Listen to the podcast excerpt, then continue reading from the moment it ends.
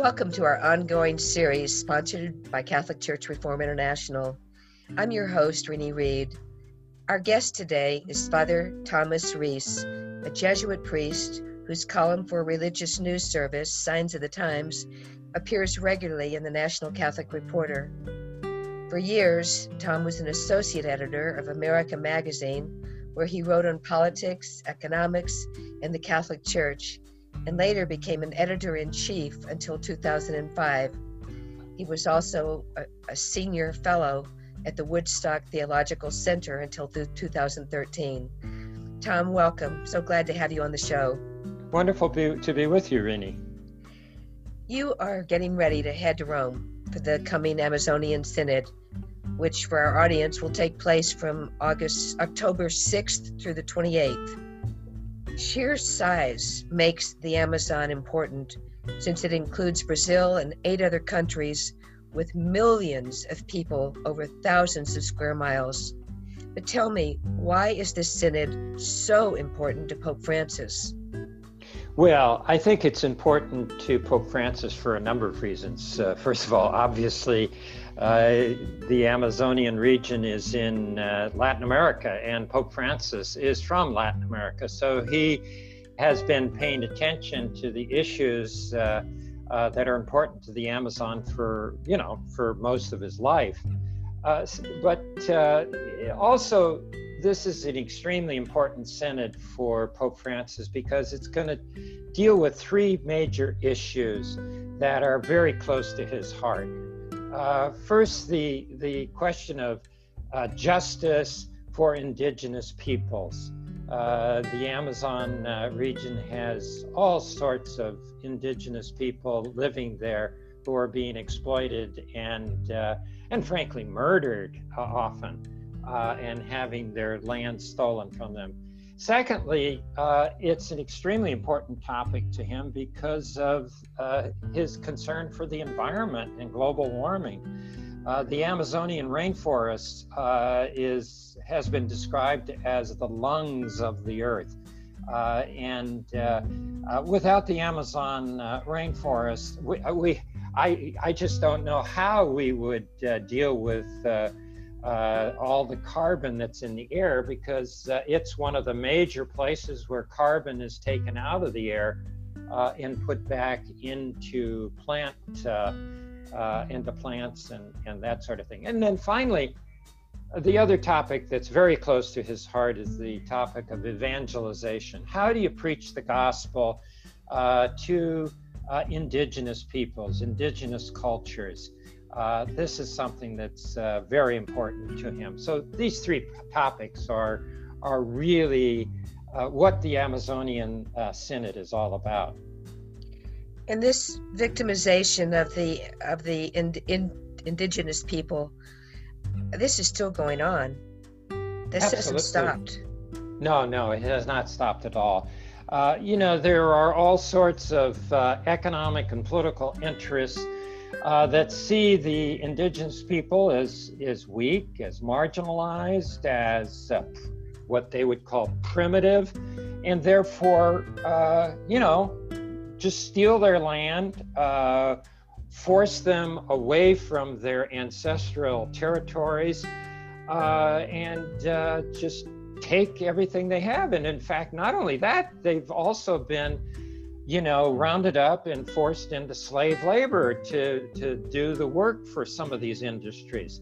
So uh, this this is going on right now today, uh, and uh, human rights uh, leaders, including uh, many religious sisters, who have spoken out and defended them and fought for their rights, have been have been killed, executed uh, by by uh, these these uh, people, uh, you know, representing these interests, these economic interests in this area.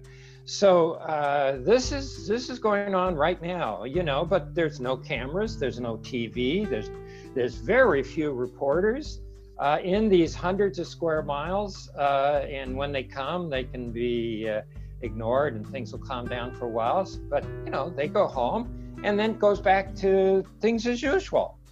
Uh, because there is no uh, there's no law and order in these areas. This is like the Wild West uh, without Marshal Dillon. Uh, and uh, the exploiter, the people with guns, are the people with power, and they they are they feel total impunity in attacking indigenous people and stealing from them.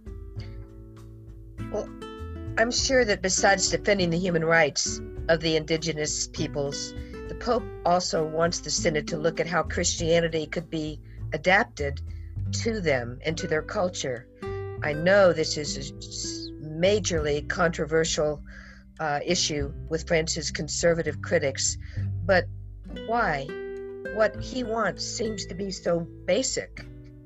Well, you're you're absolutely right. Uh, you know, I think when the bishops gather in Rome starting on Sunday, uh, there there are going to be pretty solid agreement that you know you should respect the human rights of indigenous people and that you should not destroy the environment. Uh, I think that uh, most of the bishops will be on board with Pope Francis on on these issues. It's the political people that will be and the economic interests that will be uh, against Pope Francis and trying to say that he's interfering in in politics and economics, areas that uh, church leaders should stay away from. Uh, in any case, but you know, as far as the uh, bishops are concerned in internal church politics, it's the issue of how do you enculturate Christianity in indigenous cultures. That's going to be the controversial issue. I'm afraid that too many um, too many bishops were trained to think of European Catholicism as the ideal, uh, and frankly, sometimes as the only version of Catholicism. And uh, as a result, uh, they want to impose this on indigenous people. That means you, you know you got to turn them into little Euro- Europeans uh, before they can become Christians.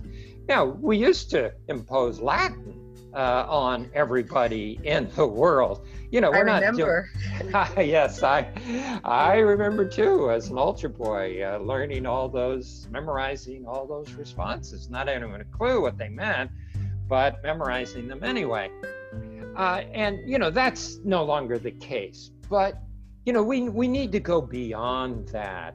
You know, how do we adapt the liturgy for indigenous cultures?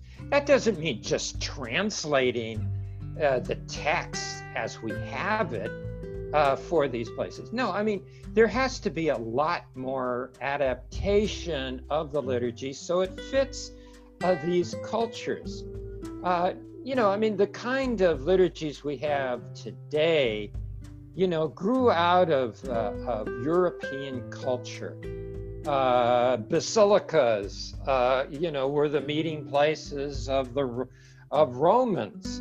Uh, you know, the, you know, indigenous people in jungles don't meet in basilicas. You know, they read a, they meet in a thatched hut around a fire uh, and uh, meet as a community and have their own ways of expressing things. Well, let's uh, be creative, creative for a moment. What do you imagine should Mass and the sacraments look like among people living in the Amazon? What should it be? To be perfectly honest, I don't have a clue. I think that you know we in the the first world should not come up with solutions for people living in the Amazon. This is why it's so important that the church listens to the people in the Amazon, listens to the indigenous cultures, and listens with respect and with an open heart, an open mind uh, to them you know, where do they find the spirit? Where do they find religious values? Where do they communicate and how do they communicate with God? And we should look at that and say, where is the sp- Spirit speaking to these people? Uh, and then that is the way uh, we find uh, uh, ways to enculturate Christianity, first by looking at what is positive and good in these cultures. Now, we don't say that everything in their cultures is good, no more than we say that everything in our cultures is, is good. Uh, but, you know, we approach it with an open mind and listen and you know and allow them to be creative to try different things. You know and frankly this means experimentation you know and at the beginning sometimes uh, experiments work actually very rarely. Usually they don't work. Well okay then we try something else. And frankly bureaucrats in the vatican are not they don't like experimentation uh, they fear experimentation. All bureaucrats everywhere fear experimentation. But, you know, uh, enculturation is an art, it's not a science. You know, you don't put various variables in a computer and out pops uh, a liturgy for you. No, uh, you need to bring in artists, creative people, uh, singers, poets, uh, you know, spiritual people uh, people who are respected in the community as spiritual leaders. You bring them together and help, you know, and uh, allow them to be creative in responding. Uh, you know, remember the Eucharist as it was originally celebrated by Jesus was, you know, the uh, the apostles were were sitting on the floor, uh, probably lying on pillows uh, you know, and uh, passing. Just sharing a, a meal together. It's that simple. That's right. In the Eucharist, actually, the sh- you know the sharing of the body and blood of Christ actually happened in the middle of a meal. Now, the church evolved and changed that. Well, uh, you know, how should uh, the church evolve and change uh, in an indigenous community? Maybe they might actually want to go back to the way Jesus originally did it. Who are we in the first world to say that this is wrong? Uh, you know, I, I, think that we have to be open to having the liturgy celebrated in different ways. You mentioned the protection of the Amazon environment is one of the key topics and of real, real interest to Pope Francis. I know this coming weekend in Sacramento, California, Call to Action is having a workshop and with young people. And young people's top of the list concern, I think, is the environment and global warming and the threat that it causes to our our environment. I I know this is going to be probably the most controversial issue at the synod, but how do we address the to the political conservatives how this has to be addressed or else? There is no debate. Yes, uh, I, I agree with you. Uh, I think it is absolutely wonderful that young people uh, are coming out and leading this uh, movement uh, to deal with global warming you know the uh, the Friday strikes of, of students around the world, the leadership of the the Swedish uh, uh, girl who has stood up and spoken like a true prophet uh, in front of the United Nations and said, "Shame, shame on you! Uh, you are stealing our childhood. You are stealing our future." Uh, this is this is important to young people because they realize that you know us older people are creating the world in which they are going to have to live. Uh, we in fact are destroying the world in which they are going to have to live. Uh, future generations are going to look back on my generation and say, how could they have done that? How could they have been deaf and blind to the damage that they were doing to the environment uh, that has come down on the heads of people uh, in the future? Uh, this is, you know, this is a moral issue uh, that, and the church has an obligation to speak about moral issues. This is an issue of life and death. Uh, this is an issue of how we are, what kind of a world we will leave to our grandchildren and our great grandchildren. You know, and the damage we are doing, you know, it's not like, oh, you know, okay, well, they'll, you know, give them a few years and they can fix it. No, the damage we are doing will last for centuries you know and and uh, it's it's just appalling you know just take for example the refugee crisis that we have today in the world that we are you know uh, uh, that is so tragic and causing so much harm to people and and you know causing people you know by the thousands to come to our border looking for uh, for help. Well wait until Bangladesh is underwater. Wait until the islands in the Pacific are underwater. Wait until, you know, a lot of Florida is underwater and our coastlines are underwater. You think we have a refugee crisis right now?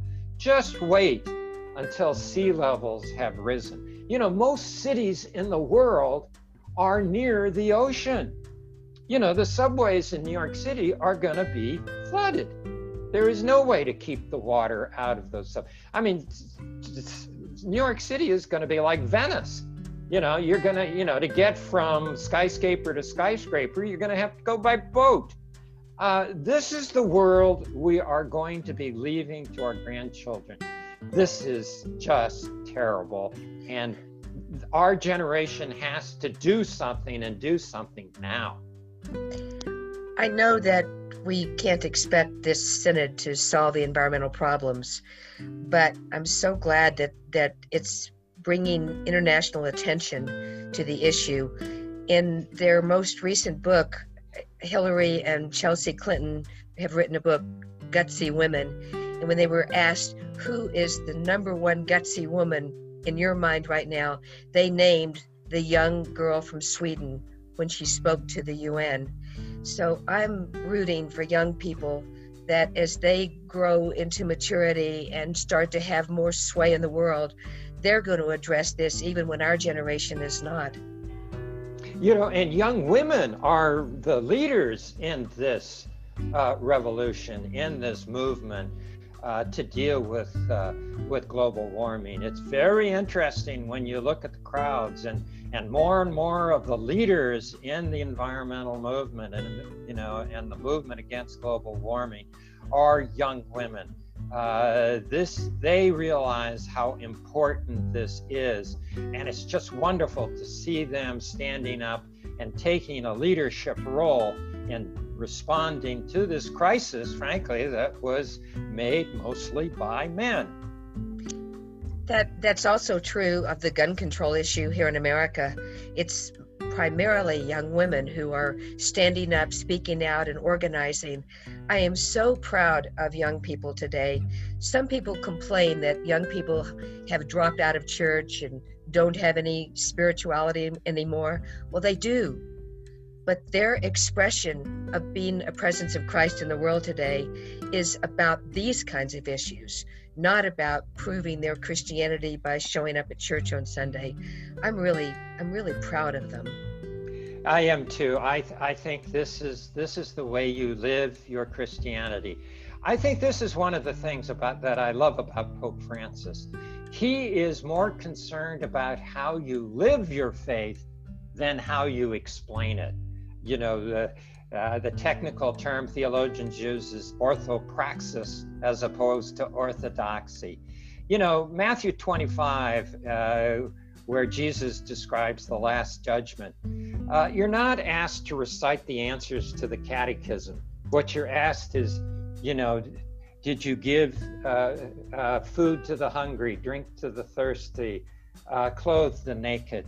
how did you live your faith? And that is an emphasis that Pope Francis is putting on.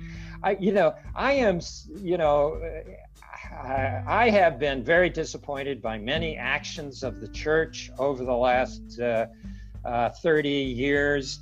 Uh, About last 50. 50 years, yeah. Uh, but you know, this synod, I think I'm going to be pretty proud of of the church. Uh, because it's taking on issues, because of Pope Francis, it's taking on issues that are really important issues of the environment, issues of justice for indigenous people, and, you know, how do we preach the gospel? How do we live our Christianity in the 21st century? Uh, you know, I. Uh, uh, I'm not surprised that young people have left the church. Uh, they've been scandalized by the actions of the church, uh, taking the wrong side on many issues in terms of uh, uh, women's rights and uh, and the rights of gay people. This has been a scandal, to say nothing of the sex abuse crisis. And frankly, Finally, with, with Francis with Francis' presence, the church is on the right side of history finally on this environmental issue. Yes, but yes, as very you much. name the topics that are that are forthcoming in this synod, another one is the possibility of ordaining married men. And really, the I think the primary reason for this is that there's such a shortage of priests to serve such a huge area as the Amazon. But I think, as far as I can remember, this is the first time in centuries that the church has put the topic of married clergy actually on the agenda of an international meeting of bishops. I was in Sao Paulo at a meeting last summer sponsored by Global Council Network, and one of the presenters there spoke about the Amazon Synod, and he predicted that the outcome of the issues like ordaining married men is going to be have real impact on the universal church worldwide. Do you think so too? Do you agree with him? I think I think that is uh, absolutely true.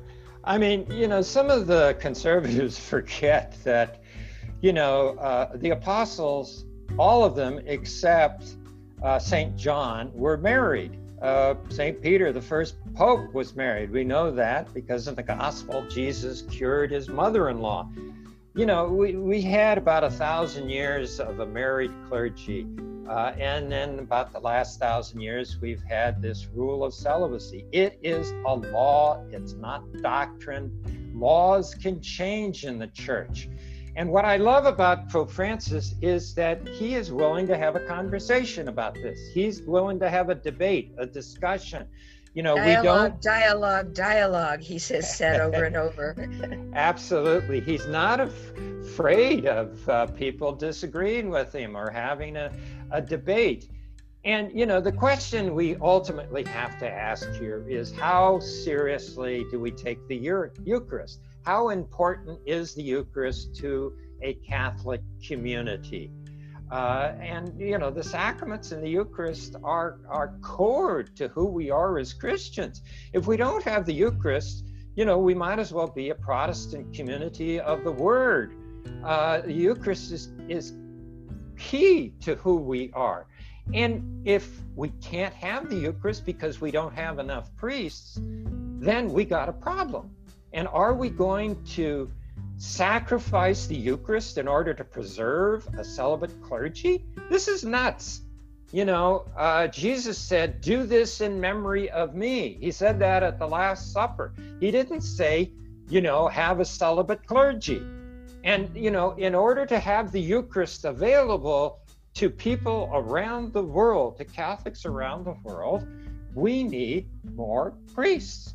And it's quite clear that uh, there are lots of, of young men who would be willing to be priests if they could also be married. And uh, so uh, I think that this is uh, something that's got to happen. I hope, uh, hopefully, it will begin in the Amazon.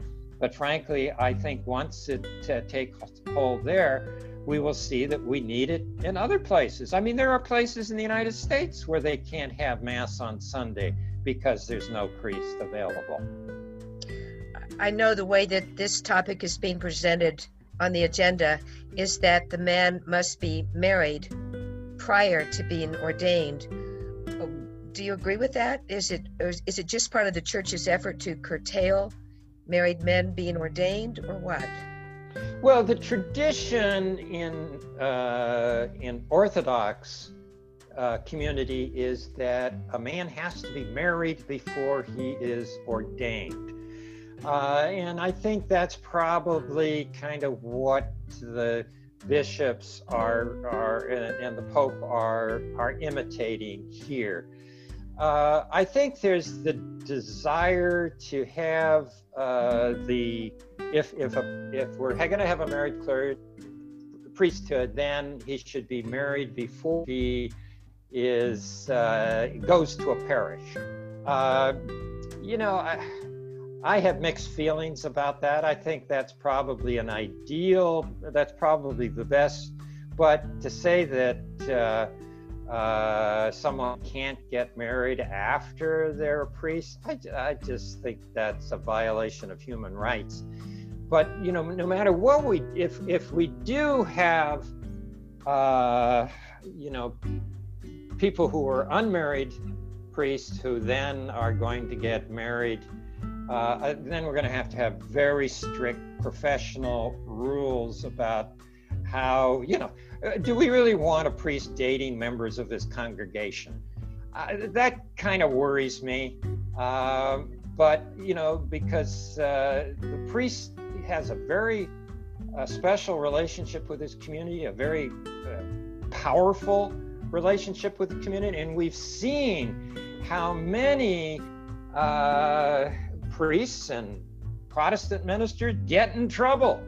Uh, you know, uh, sexually with their communities and with people that are either under spiritual direction or parishioners. And we've got to have, we've got to really think that through and make sure that we have good professional uh, rules, just as a psychologist does, uh, just as a psychiatrist does, in how uh, priests and ministers relate to their congregants. The uh, Roman Catholic Church could well learn from the Episcopal Church and other Christian, Christian denominations absolutely. who've already been through all of this. I think you're what absolutely happens right. when they get divorced? Absolutely, I think you're absolutely right. Uh, you know, we we should learn uh, from them, uh, you know, if we go this route. And let's also look at reality. We know that there are presently many, many priests who are already in relationships with women all over the world. Isn't it time that we legitimize these, if not out of justice to the man, to the woman, and to the to the children that are involved in these relationships? What what should happen there? Well, Pope Francis uh, actually has very been very clear on this. He he has argued. Uh, he is even before he was pope. He said that uh, any uh, priest who fathered a child should leave the priesthood and be a father to that child. Uh, that the child has a right to a father. Uh, and to that, uh, and and even if the woman doesn't want to marry him, he still has an obligation to that child uh, to be a father for that child. So and what about uh, what about the thousands of priests who have left the priesthood to get married? Now, with this new consideration, how about letting them back into the ministry? I think certainly that should be considered. Uh, absolutely.